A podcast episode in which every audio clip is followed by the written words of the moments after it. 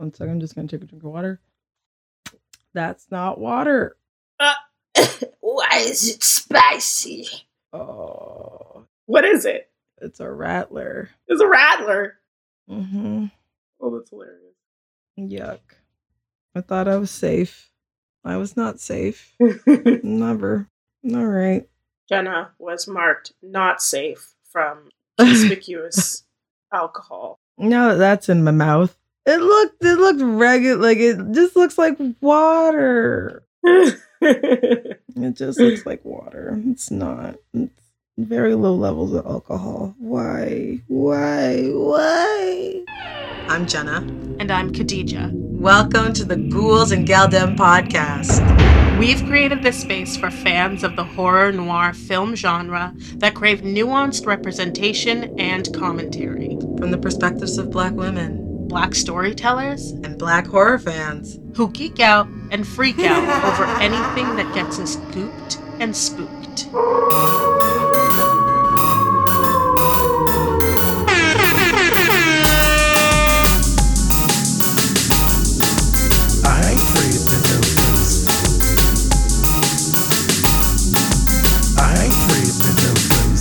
Hello. Welcome back to another episode of the Ghouls and Gyaldem podcast. Check out our episode description for content and trigger warnings if your head or your heart requires that information. And as per usual, we are going to be laying out a ton of spoilers ahead if you have not seen the film. So watch it. But yeah, you should watch it anyway. And it's like, if you haven't seen it, spoilers are your own fault, dog. Yeah, 1974. Like, it was made so long ago. If you haven't, then like at this point, it's like Game of Thrones spoilers. Like, if you haven't done it, like, go on with yourself. Yo, you gotta be ducking and dodging, especially with the new series out. Also with the Rings of Power out. I've been ducking and dodging spoilers for the last 2 weeks now. Damn. Oh, I'm so sorry. I've already watched episodes 1 and 2 of the Ring of Power. All I gotta say, I'm enjoying myself. I mean, to be perfectly honest with you, I'm all caught up on Rings of Power. I just haven't seen the new House of Dragons. House of Dragons? Is that a drag show? Like, is that what the show's called? It could be. Like, why wouldn't it? It probably already is. Or at least, like, there is a voguing group of some kind that is called, like, the House of Dragons. Because why not? Spitfire. It would be Spitfire with the ligaments. So, Jenna, what movie are we talking about today? Oh, we're talking about Abby. You might not know her, but like, she's here. She's possessed. She's been here. Yeah. So Abby is a 1974 horror about a possession written by G. Cornell Lane and directed by William Girdler. Who's in our cast for this one? Oh, yes. The cast is Carol Speed as Abby Williams. And we got, you know, an oldie but a goodie. We all know our Blacula man, William Marshall, as Bishop Garden Williams. Looking fine as ever. I know, right? And this time he's a priest. So, like, he still in some way has a cape. Yep. Oh, yeah, that's true. A cape or a collar. Like, the man is dressed in black in some kind of way. And then we got Terry Carter as Reverend Emmett Williams. And then we have Austin Stoker, which is Detective Cass Potter. And then we got Juanita Moore as Miranda Mama Potter. Okay. So let's dive right in. The movie starts. We're in a park. There's a park picnic, a surprise party for Dr. Williams. That's William Marshall's character, who is leaving for a trip to Nigeria. He's supposedly like researching Yoruba religion. He has been doing that for years. He teaches religious African studies at the universities, presumably. Yeah, they don't really say anything. They're just like, yeah, you're a teacher and here are your students. This is the thing. The first scene of the film is just nothing but exposition. That first scene is just to give us as much information as possible. And we learn a lot. We learn that William Marshall's character, like we said, is a bishop and a professor. His daughter-in-law is his son there. His son is also at the picnic. All these young people hold him in high reverence. You know, he's really smart. He's really charming. He's a great teacher. They love him, which is why they're sad that he's going away. Right. This one student just goes like, yeah, you know, you got a doctor in theology. You're a humanitarian. You're an archaeologist. You've traveled the world. You got a PhD. You got all these things. And you're still like, okay, Okay, so, you laying it on a little thick and a little heavy, son. Yeah, he said a little heavy, thick and a little heavy. I'm like, yo, you're the one who got these like these accolades. This is on you. This is on me. I'm just giving you your bio. Like, if you don't want to hear it, don't do the things. But like within this little like information bomb that they give us, it's like, okay, do we believe in the Christian faith or the Yoruba religion? Slash, like, we're going into a cave in Noct in Nigeria where, like, you know, the cult of Eshu, right? They have to make sure they call it a cult beforehand, like, so that you don't get anything weird. They talk about the practices, and then he says he doesn't know anything about it. They give the thing. The reporter, like, student is like, this is how I feel about it. And then it's like, Eshu is the most powerful Orisha. Then, like, talking about, like, phallic symbols and stuff, and, like, that he's about chaos and stuff. And then the students give him a large cross, and then that student kisses him on the mouth. Okay. And then we go into the intro of Africa. Okay, great. Okay, so yes, there's the conversation around belief versus disbelief, Christianity versus Yoruba religion, Yoruba religious practices. And then, yes, like you said, he's gifted this massive cross on a chain. We go to Africa. We go to Nigeria.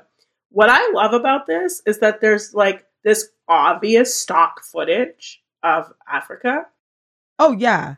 Because we know that the budget for the film was like somewhere between $100,000 and $200,000, next to nothing, which I think if you take inflation into consideration, it's closer to like $500,000 today, which still is not a whole lot to make a feature film. Yeah. However, I find it really interesting to think about the fact that they're using this stock footage and then very likely filming those scenes with William Marshall when he's in Nigeria and in the cave somewhere in the U.S. I'm not entirely sure where, but 110%. And I don't actually 10%. Yeah, exactly. I don't actually know for sure, but it's a fair assumption to make that he's stateside for those scenes.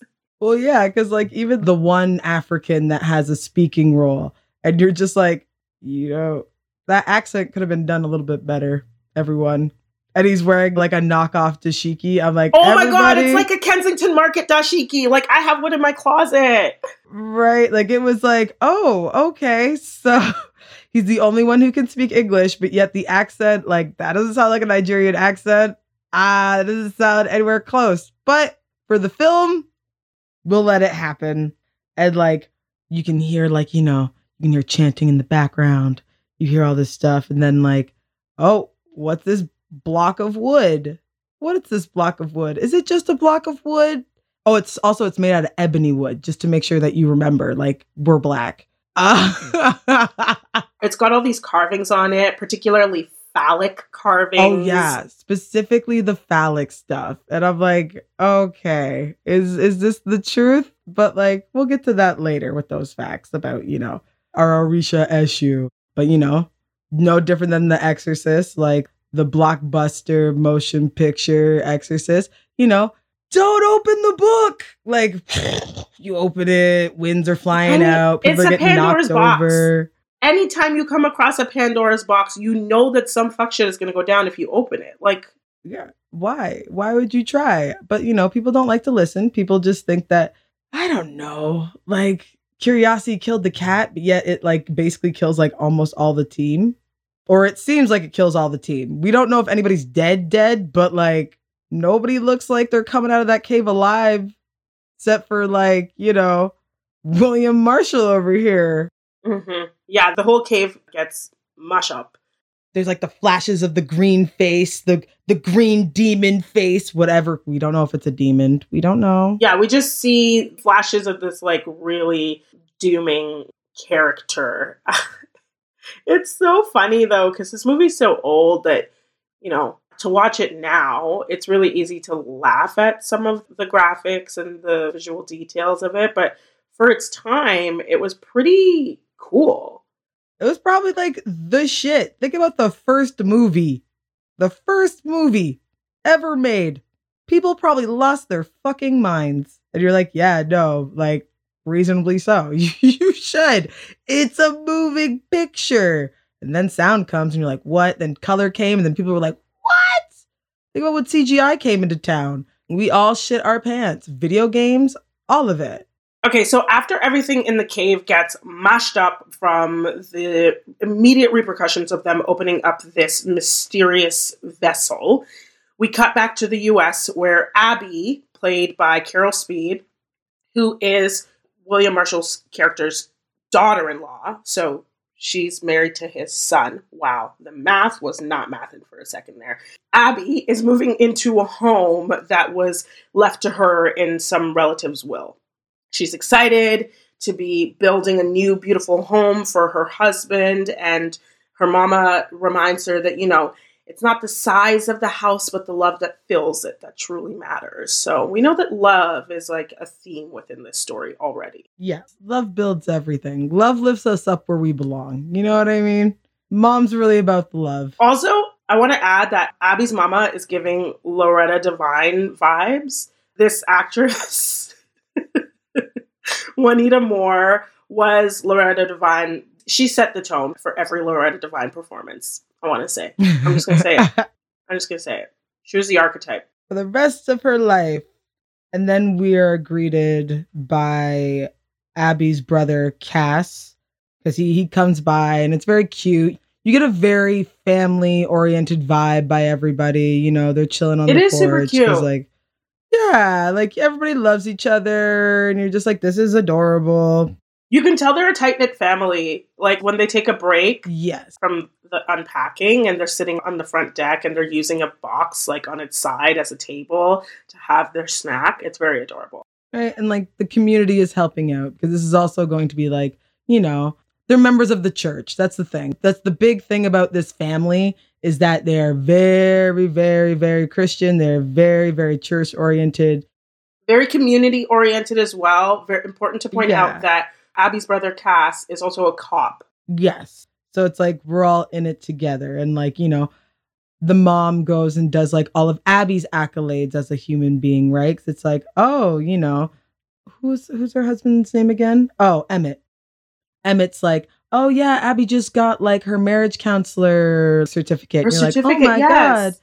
And then she's like, oh, like you're going to do that and you're doing the choir and you're like doing youth group or like, you know, that type of thing. So it's like, we very much know that like everybody spends their time in the community, in the church, because like, that's where we're at. That's the kind of family we're into. Like, think about it. Both headmans are pastors or teachers in some type of regard. But then it gets to nighttime. Ooh, it's nighttime. We're creeping through the house at night. My favorite thing about this scene is that there's that classic, like, dun, dun, dun, ch, ch, ch. Dun, dun, dun, ch, ch. Dun, dun, dun. It's like quintessential creepy horror movie music. It's spot on. Yeah, like we're creeping up on you. It's spot on. There's fog, because there has to be fog, even though it's like 11:05 at night. Yeah, there's like green lights. I don't know where those lights are coming from. But it's great. It's great. Abby and her husband are lying in bed because it's 11 o'clock at night. And the her husband, Emmett, wakes up from the rattling noise of the door being slammed after all of that like creepy, ominous energy. The house starts to shake. Yeah, like the whole house is shaking. And it's surprising that she sleeps through that. I mean, I get it. As a dead, heavy sleeper, I get it. But he wakes up first. And he wakes her up. And she's like, didn't you hear that? Didn't you hear that? And she's like mad at him. He's like, the door slammed and it woke me up. She's like, so you woke me up? What? Yeah. It's true though. Like, why? Like, you go check on it. Don't wake me up. Don't wake me up. What do you mean? I understand completely. I love it. She basically tells him that the wind slamming the door shut is a poor excuse for him to have some fun, quote unquote. Yo, I know. I was like, okay, so Pastor fucks. Like, turns out Pastor, they got no kids, but they love to fuck though. Abby fucks hard, okay? That's one thing about this movie from beginning to end. No spoiler. Abby fucks hard. Abby fucks. I love it because, you know, it's late at night. They wake up from this creepy noise, whatever. They end up having sex. Boom, bam. Love it. Then, next scene is Abby in the shower. And my girl is loving up on herself. Oh, yes. Yeah, once again, she's having a great time in the shower. I stand. You have to stand. But then, like, they have to make sure. They're like, okay, you see her in the shower. Here's all the steam. Here's all the thing. And then it's like, oh, now the curtain. Oh, something's going to engulf her behind the curtain. Oh, my God. Oh, yeah. Well, now she's possessed. Sex demon. That creepy shadow just shows up in the shower and it's all up on her. And, yeah, there's no... Oh, yeah. Okay, Jenna, where we go after this scene is, I think, I don't know how we keep watching movies where someone's doing laundry and then some fuck shit happens. How is this a common theme throughout movies that we watch? Because in the next scene after the shower, Abby is in the basement doing laundry and then the door slams. You can tell that like something's creeping up on her. The whispers are coming out. Yeah. The green face comes back. The winds are all knocking her about. And you're like, well, how's the wind down in the basement? Like the window's not open. Nothing's open. I think it's just because basements are scary. Yes. Like we know basements are scary. If you've never had a basement, they're usually scary. Like, not one light can like light the whole basement, especially if it's one of those concrete basements. Unfinished, creepy as hell. Yeah, everything smells like wet. The washing machine is just down there rattling away, making you think that Freddy is down there ready to come snatch you up. I was convinced Freddy lived in my basement as a child. Oh, I was convinced anything was in my basement as a child. I was like, yo, those lights go off. You better start fucking running. In my house, there was an attachment on the house that didn't extend over the basement. So like part of our basement just kind of like cut off. And so underneath the attachment to the add-on to the house, there was a crawl space. So when you went down into the basement. Oh, fuck your house. Fuck your house right up. Sometimes there'd be like raccoons. And I remember there was a period of time where a family of skunks moved in. Oh my God. Going down into the basement and seeing those red, beady little eyes. Oh! No. Devil is a lie. Goodbye.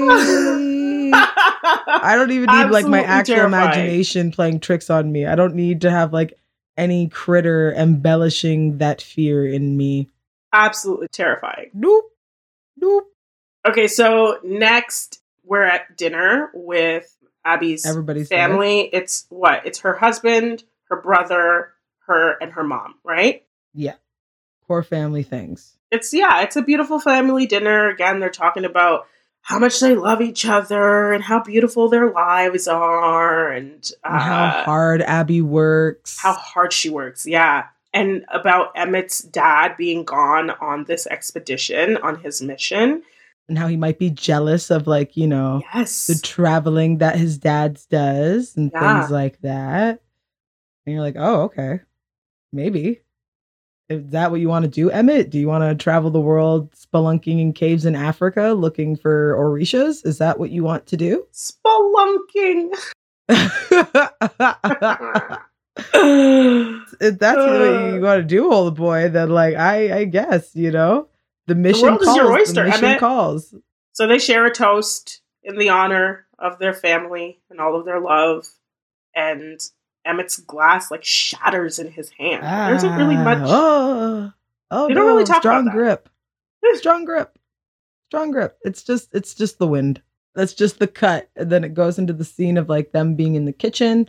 It's the mom, it's Abby, and I assume like another churchgoer. We don't really hear her name, but you know, they're making like, you know, little cute little chit chat and like, you know, talking about some of the congregants. This is in the future. This is some point like they jump ahead in time a bit. Yeah. Yeah. And they're like preparing dinner for something. Yeah. It could be a church function. It could be even just their own dinner. Like we have no idea. We have no idea what they're doing with this food, but like they're making it. and like Abby's cutting up with this chicken, and old girl is just getting a little bit too weird with the blood. She's ready to bathe in that chicken blood, baby. She's like licking her lips and being weird with the shit. She's cutting it a little weird. She's fucking going, and then like she just turns the fucking knife on herself, and then she's just like, I'm gonna do it. I'm gonna do some cutting. Just slices into her arm. Yeah, she goes in, she goes deep, and like everybody's like, what the fuck? And then she faints, and then like, you know, call the doctor. And you're just like, okay. The doctor shows up and he asks Emmett if Abby's been depressed lately. Yeah. Emmett's like, nah, she's fine. Like, it was just an accident. And the doctor's like, that was some strange accident. And you're like, yeah, you know, like, unless she like thought her fucking arm was like a chicken leg, like it went in, but you know, it went in. But if everybody wants to keep what they want, you know, keep their mental health behind closed doors, that's just what people are doing. But then like we got to like Abby in bed, and it's like, it's sad because, you know, it's one of those moments where I could only imagine, like, as a parent, because, like, the mom was there and saw everything happening.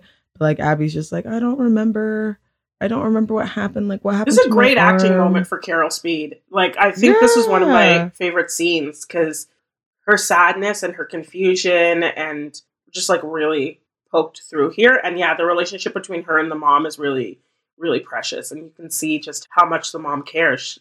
Like, Abby's like, I'm going to have a scar. And the mom's like, no scar on my pretty baby doll. Fine. It's okay.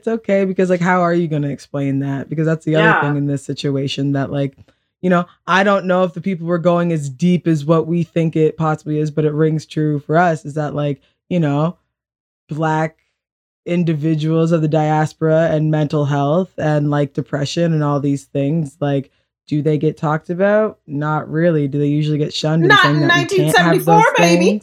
You know what I'm saying? Like, it's like, you know, depression is like a made up thing. And like, that's just for everybody, not for us, because, you know, we've endured so much. So like we're allowed. So this doesn't affect us as the way it affects other people. And just to like see that like there might be a possibility. And also because she's a woman of God, right? So you have to like think on that. You just also pray it away. To be like, pray it away. Or like it would never happen to her because she is such a good God-fearing woman and she's such a good woman that something like depression or something crazy like this would never happen to Abby. Never happened to our girl Abby. And you're like, I don't know. But she's possessed, so it's okay. It's not depression. It's just a possession. Is it depression or is it possession? So next we're at church. Yep, and Abby seems to be back on her feet. She's singing her little heart out in the church choir. She's giving her. Honestly, I will say that like whoever they casted for this choir, like we need to understand that like this was the limpest choir I've ever seen. I'm sorry. No, I don't think anybody was nobody was really praising Jesus. Like I did not catch the Holy Ghost out of any of this. I was heavily disappointed. But Abby's singing her heart out this song. And like, I'll say that like, I'm like, you better not be the head of the choir. Cause like the only reason why you're the head of the choir is cause your man's the reverend. But like, that's okay. But also cause she's probably the best singer there. Just based on what you just said with that limp ass choir. That's rough.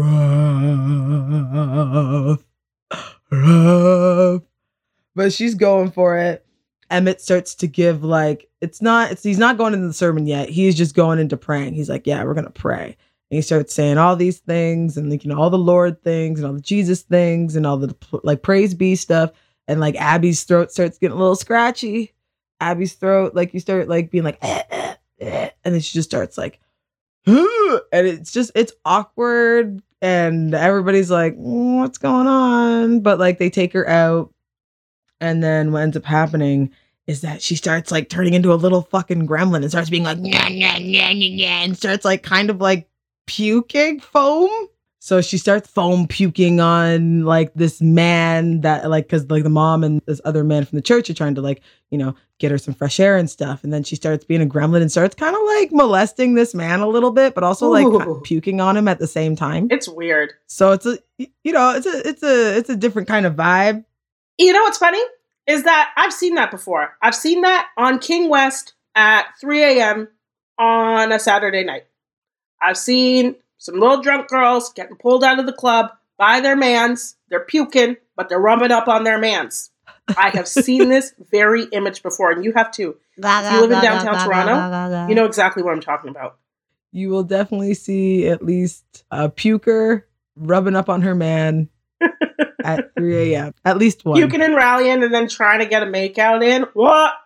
Ooh. Miss me with that, please. Miss me with that. At least eat the street meat first. Eat the street meat, drink the water, get the Uber, go on with yourself. Oh my God.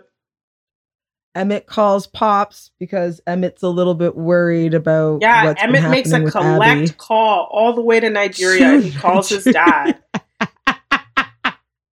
He's like, listen, Pops, Abby is acting strange. I don't really know what's going on.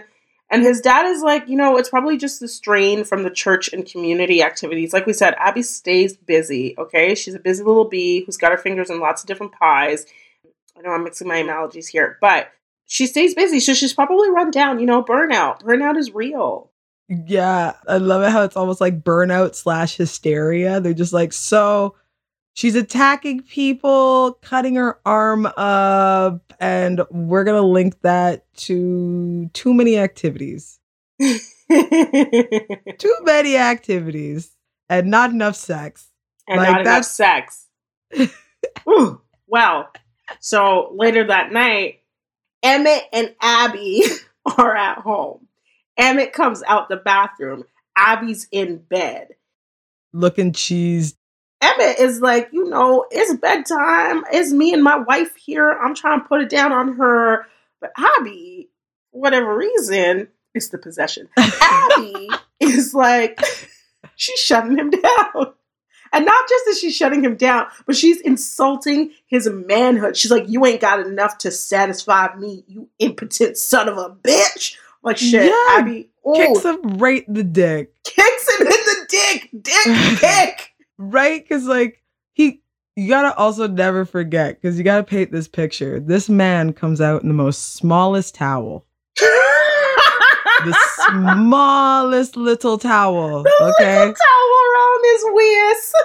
And then, like, spouting off, like, I don't know, the 69 psalm or some shit like that. You know that's what I mean? True. Just being like, that's true, because that's how these people get sexy. They spit some verses from the Bibles? Yes, they spit Bible verses at one another, and that's what gets them hot and heavy. Right? Like, it's just like the women of Jerusalem. You know what? That's what does it for you in your godly marriage.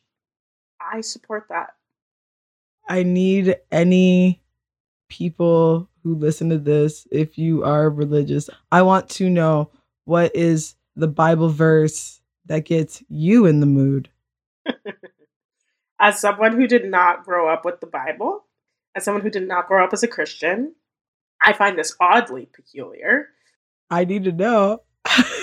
But I'm also interested in knowing what Bible verses get you and your partners hot and heavy. Yeah, it is a needed thing. You know, and we said in Ghouls and Gyaldem, we love a good dick punch. We love a good dick kick. It's fun. Okay, it's not fun for the person, but like, yeah, no, she no, just not fucking... not fun for the person getting dick kicked, but, you know. She roundhouse kicked that dick, like... As far as a physical comedy moment goes, it's top tier. Oh, yeah. Anyway, next we cut to Emmett chatting with Abby's brother, Cass. Emmett's like, that dick kick really did a number on him, because he was physically and emotionally bruised. So he's asking Abby's brother, he's asking Cass, like, yo, was Abby ever fucked up as a kid? Did she do any drugs? Because I'm not really sure who I'm going to bed with every night here. And Cass is like, yo, that's my sister you're talking about. Yeah.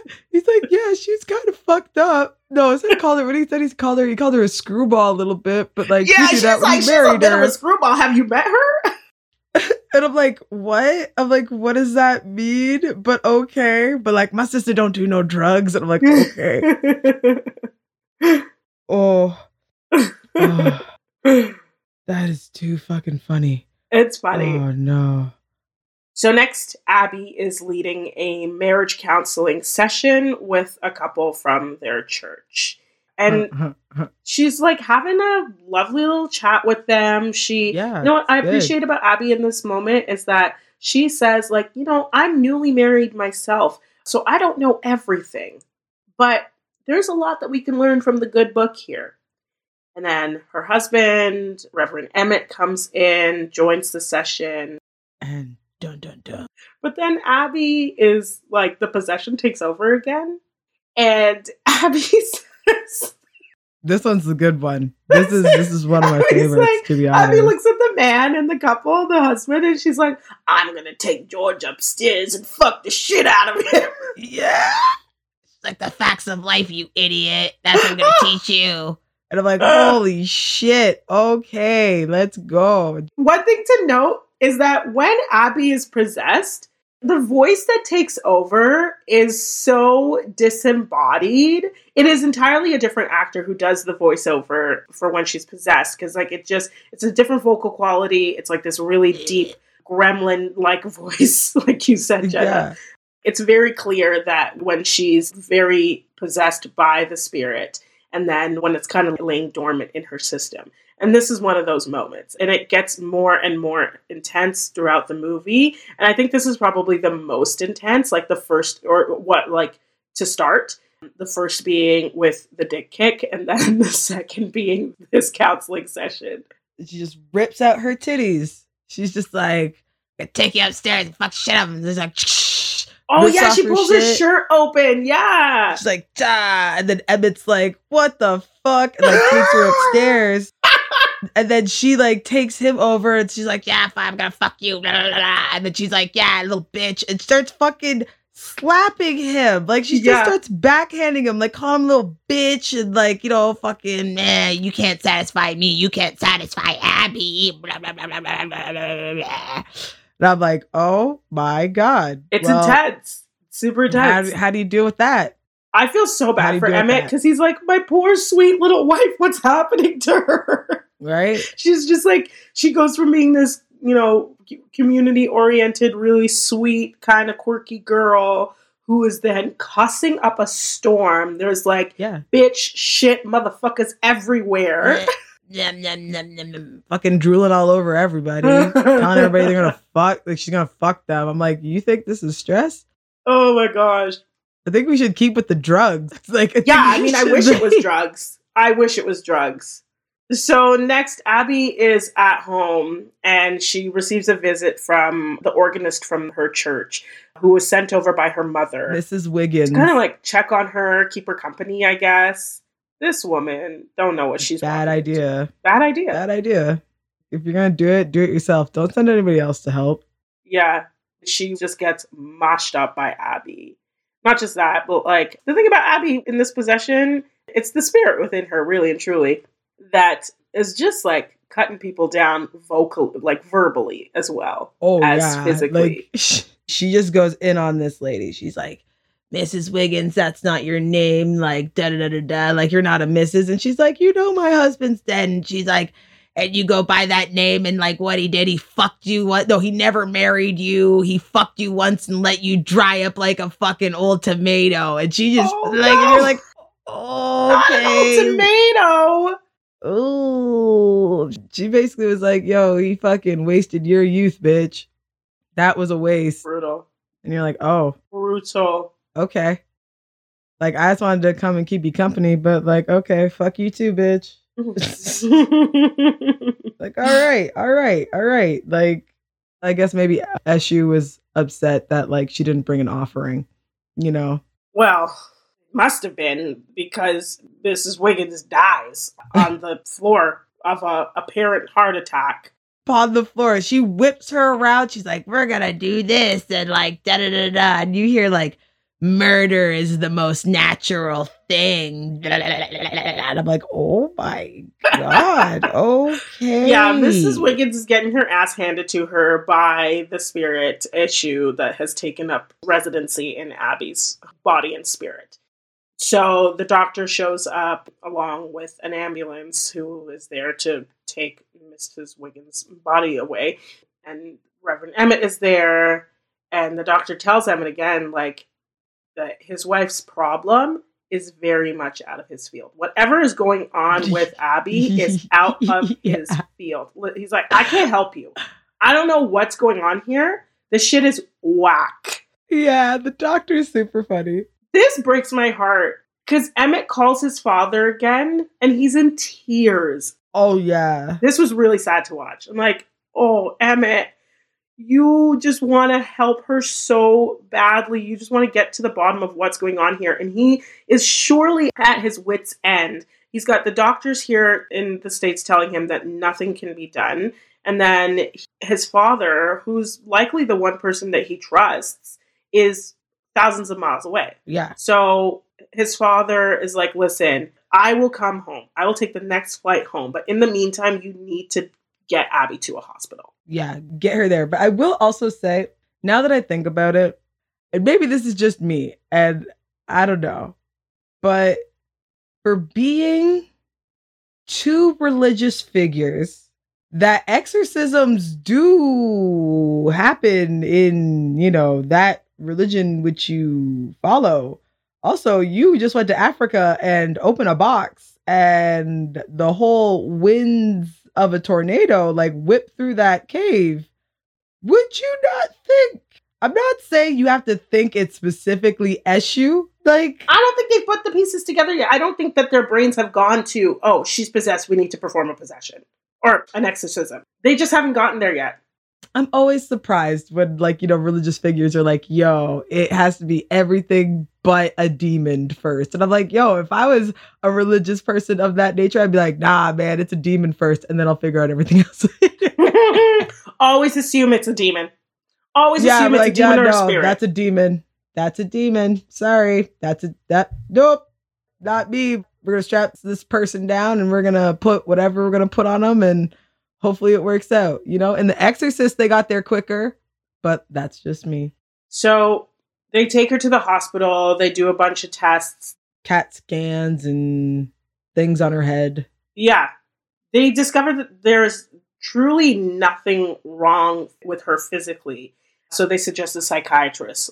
Mama does not like that. Ooh, she does not. She starts crying. She isn't mentally ill and she isn't crazy. Her mother's words. She's like, no, like, her father died and I raised her on my own. Like, she can't be, like, she's not mentally ill, which I find very interesting that she doesn't say that she's like crazy. She's just like, no, she's not mentally ill. That's just something that we just cannot have. And it goes back to the thing before. And I'm like, well, you also said that, like, her dad died. So would you not think that would stress? No, but it's okay. You know, just a little, you know, trigger. It's okay. It's okay. But she was like really, really adamant that she's like, no. She does not have mental problems. Could not, like, possibly. Okay. Can't be. All right. Just let's hopefully we'll find her the thing that she needs. So the moment that Reverend Emmett is alone with his wife, Abby, in the hospital, she tells him to tell his motherfucking father that she'll be waiting for him. I get so giddy every time she says motherfucker. You know, fuck up. She's like, send their worst regards to your father. Like, I'm like, nah. And so we see a plane, we assume Reverend, Bishop, Father, Daddy is on that plane. And they go, like, he's going to go meet them at the house.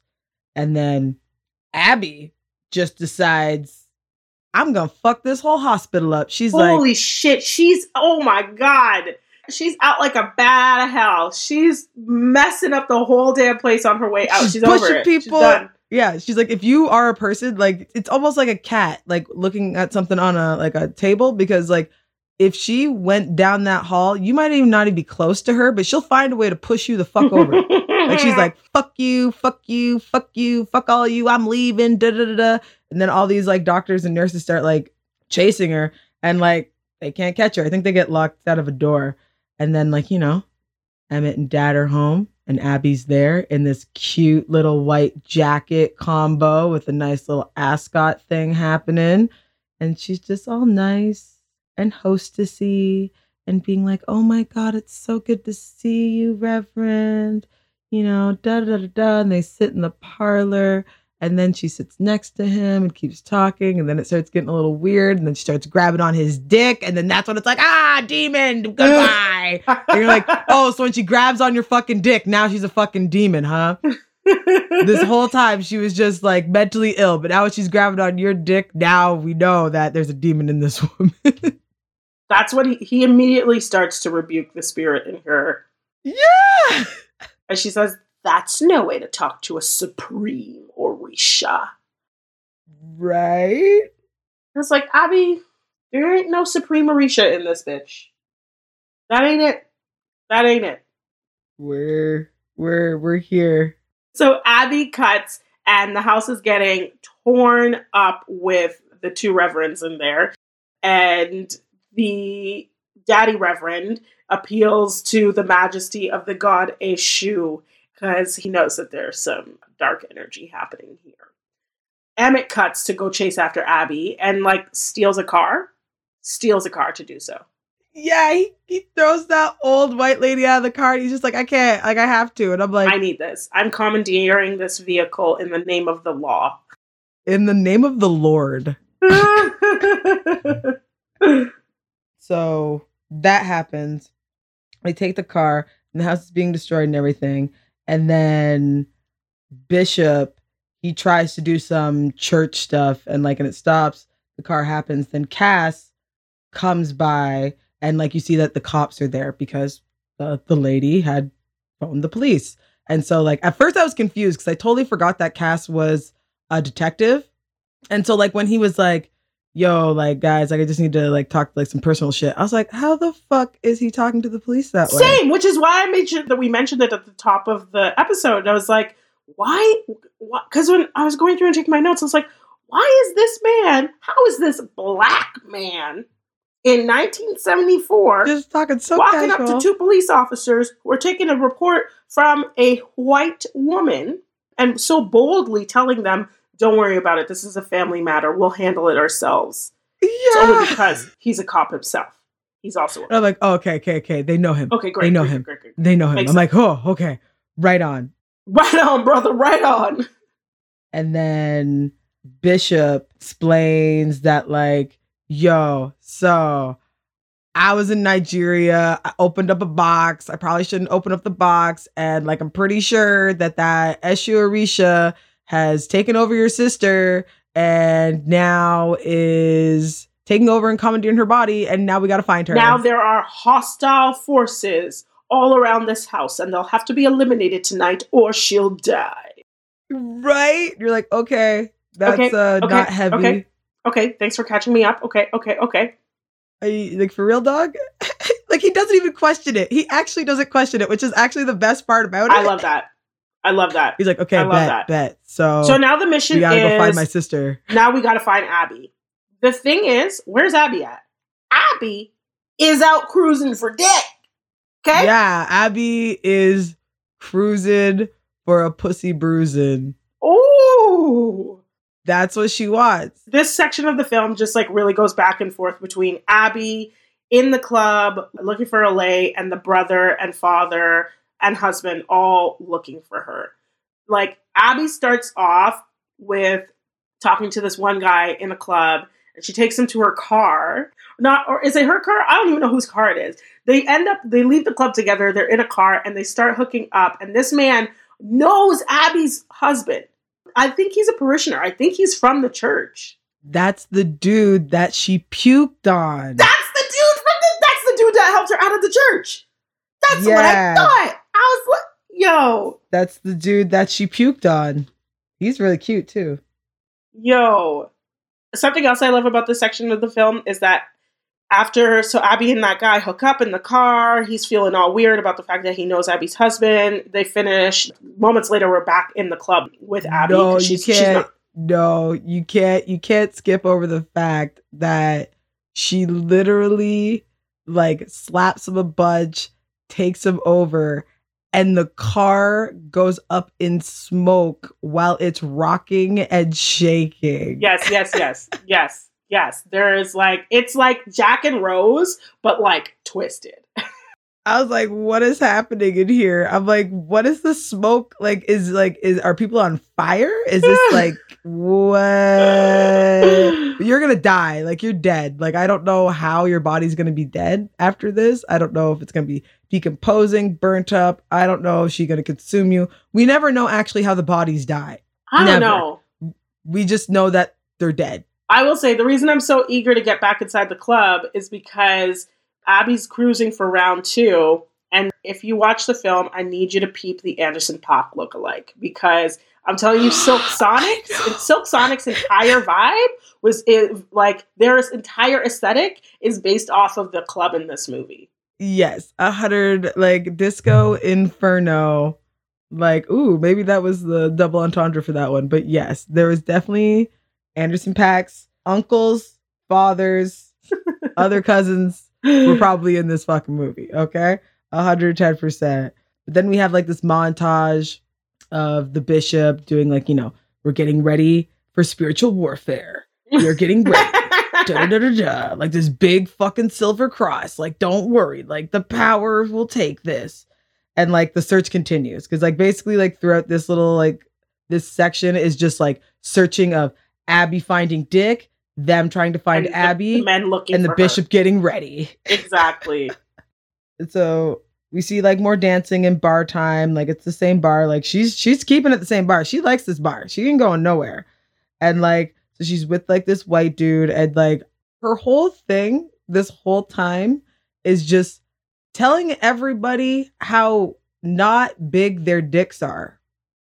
Like that's like her whole thing. And I'm like, wait, how big is what you want, Abby? Like there is like she's not even given like specific counts. Like, yo, I'm a solid like 7, but like Coke can size. Like she's not anything like that. She's just like, I don't know if you're a big enough one for me, but like you'll do. I don't know. Da da da da da. Na na na na na. And you're like, size queen, right? But like he's like, I still want to fuck though. And you're like, okay. And it's like, oh, nightcap. And even like the guy behind the bar is just like, yo, you can have a room upstairs, like free of charge, da da da. And she's like, yeah, you know what I'm going to do? After I'm done, I'm going to come get you too.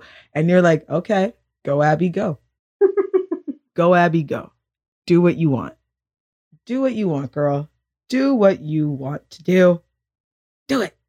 Okay, so Abby's finished, I don't know, God knows how many rounds of random hookups, and she's back down at the bar and she's kikiing with some men at the bar, and her brother shows up and uses a phone to inquire about where she's at. So her brother and her husband show up at the bar and they're ready to snatch her ass up and take her home, but she ain't finna go. Abby's still trying to party. Yep. And the men that she's been talking to were like, she's not trying to leave with you, homie. And Emmett's like, this is my wife. And Abby's like, do I look like somebody's goddamn wife? She's just... Where's the ring at? Where's the ring at? Mind you, she took the ring off and dashed it away when she was hooking up with dude in the car.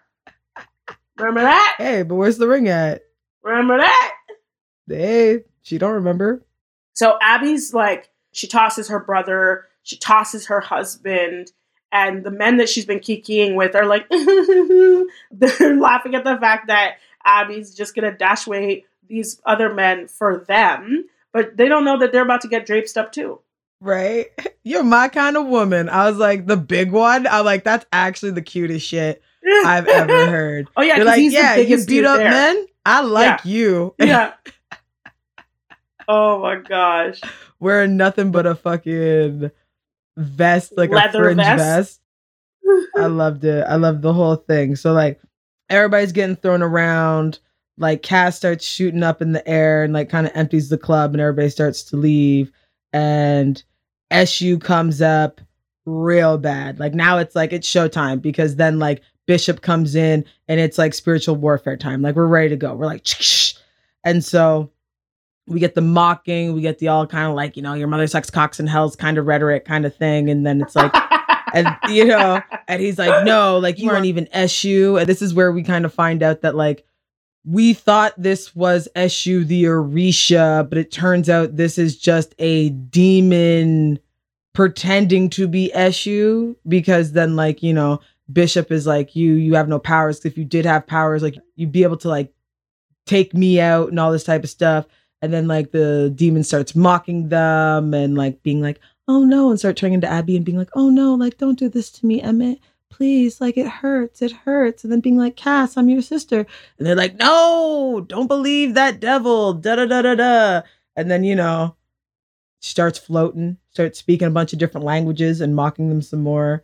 And then like, you know, Bishop starts getting ready, starts putting on his own special like African garb with this bell. So I guess he's like a pastor of the Christian faith and also an Orisha practitioner, I guess. I'm not entirely sure where the qualification comes from, but I'm just assuming that he picked some shit up while he was in Nigeria, including the garb that he's wearing. Right. And the bell and everything and like what he's going to do. I'm very confused on that whole thing, but like, you know, we didn't write it. And I know the people who wrote it don't know what they're talking about either. So we're going to put a pin in that one. It's very clear. Reverend Marshall, I keep calling him Reverend Marshall, but that is William Marshall's name.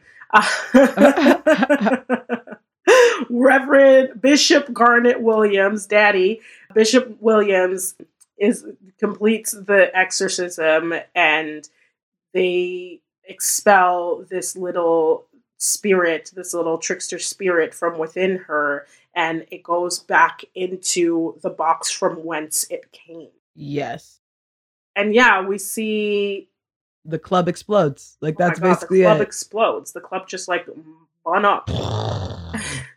But only after Abby and Reverend Emmett, her husband, have a warm embrace. And it's like, you know that after this must come a whole host of trauma and confusion and a lot of questions about what she experienced. But we jump forward in time to Reverend Emmett and Abby jet-setting off on a vacation. And Mama Potter is at the airport with them, wishing them well on their trip.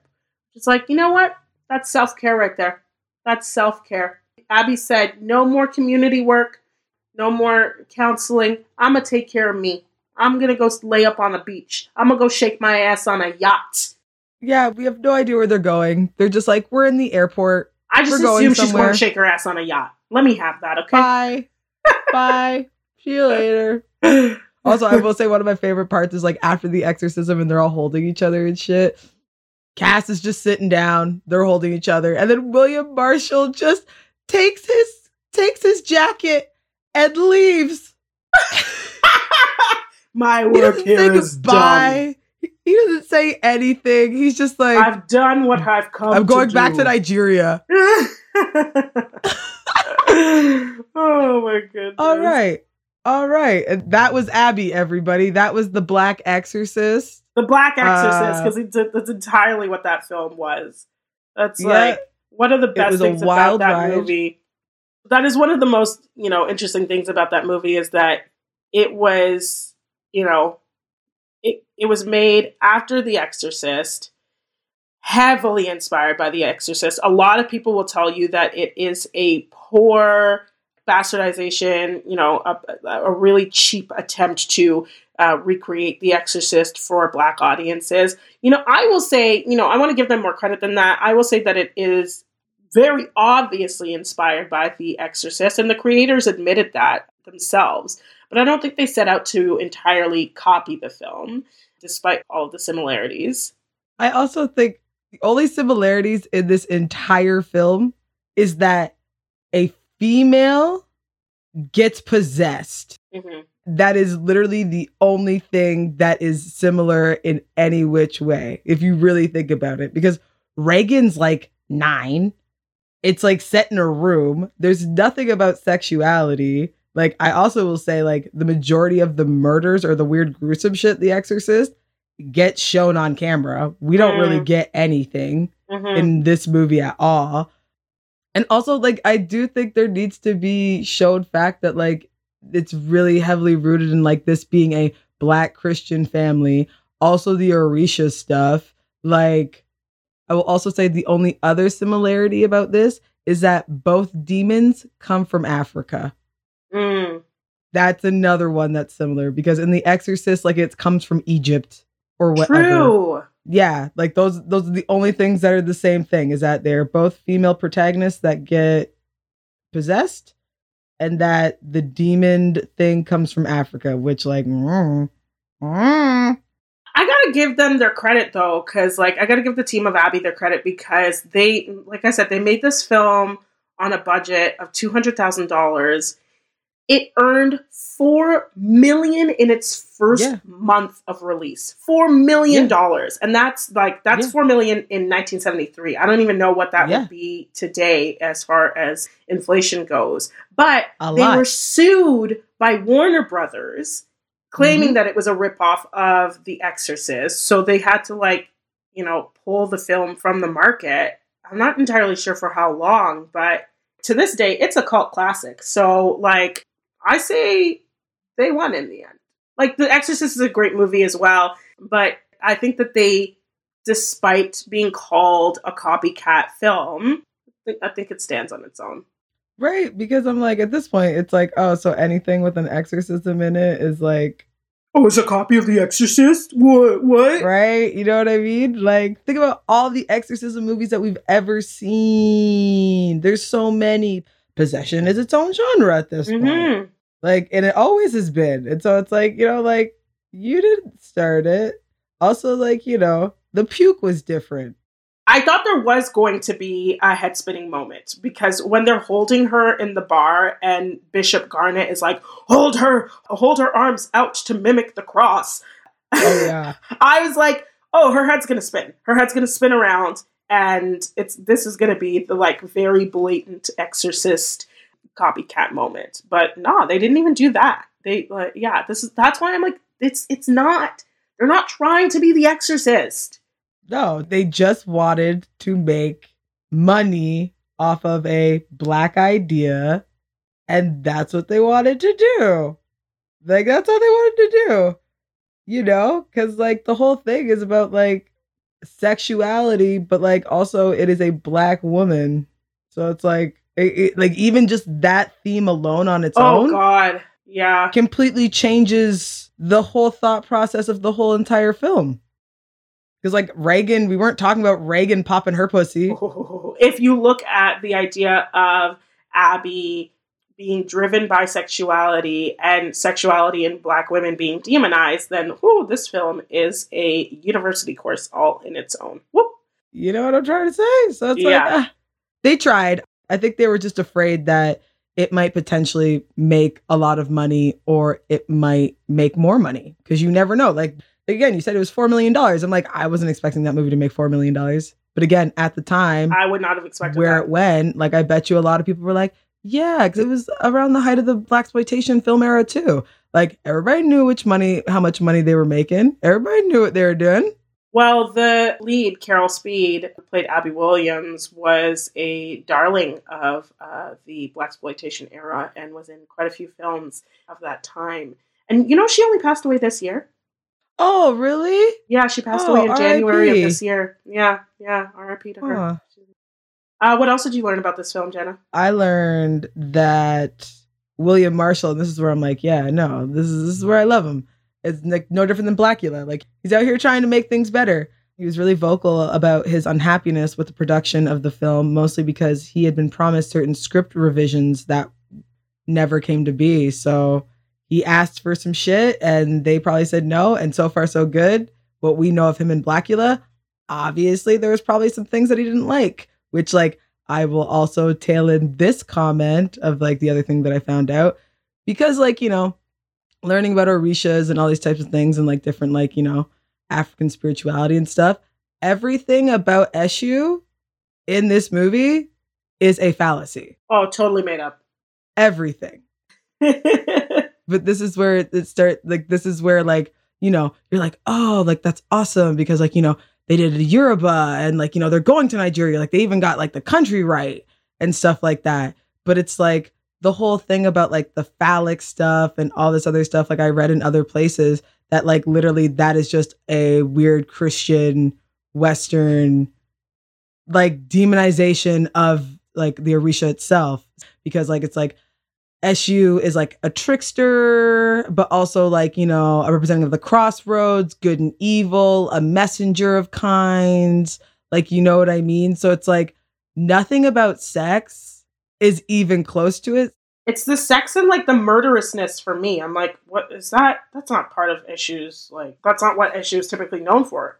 Well, like good and evil is a thing in it, but like the whole thing about murder and sex. Yeah. And I'm like, this is where it starts to get weird, because if this is what you were putting on an African deity, and then like you're saying it out loud that this is like, you know, true or something, when really you're just making Black people stuff look weird and you're demonizing it, but then you're not even saying the correct stuff in it. And which, like, you know, Black people and sexuality, it's like, well, how much do our bodies get used in those images and to those things and like to the Christian faith and such. So it's like you are really doing, and like the thing is that the people who did write this were of a Caucasian hue.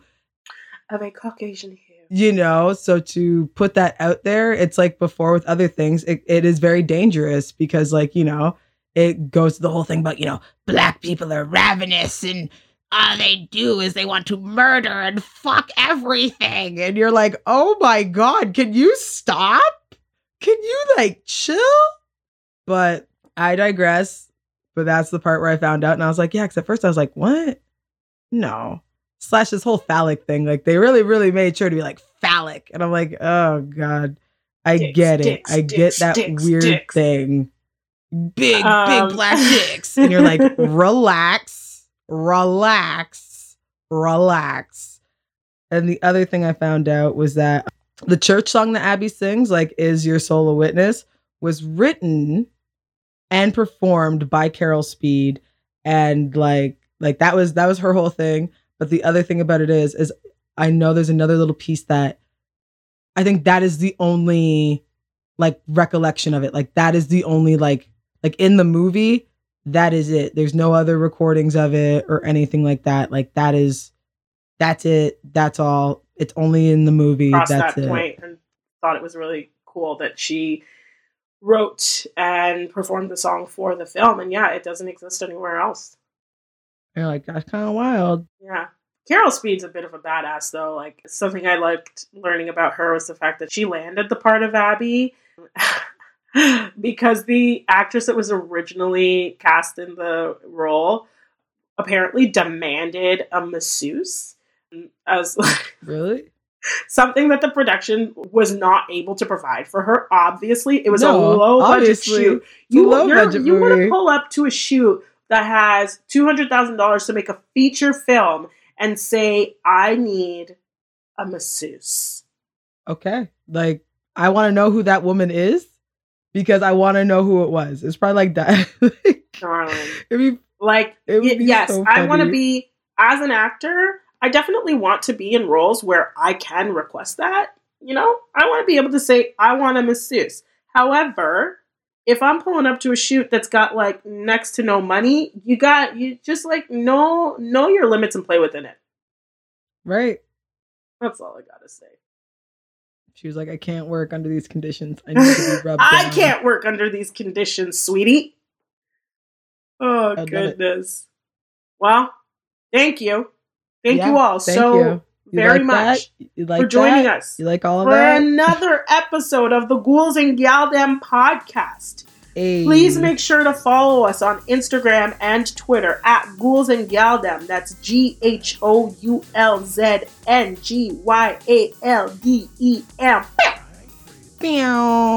And let us know what Black horror film you'd like us to review next, because there's tons. Please, there are so many. Please slide into our DMs, send us your recommendations, show us some love, and make sure you tell all your friends about us. Ooh, and Ghouls and Gyaldem is a Bonelace production in association with Two Skins Entertainment. Production support was provided by James Carlisle and Andy Dolgan on behalf of Toronto-based Big Bad Audio. Make sure to check them out at bigbad.ca. And our bop of the theme song was recorded by Trombotai.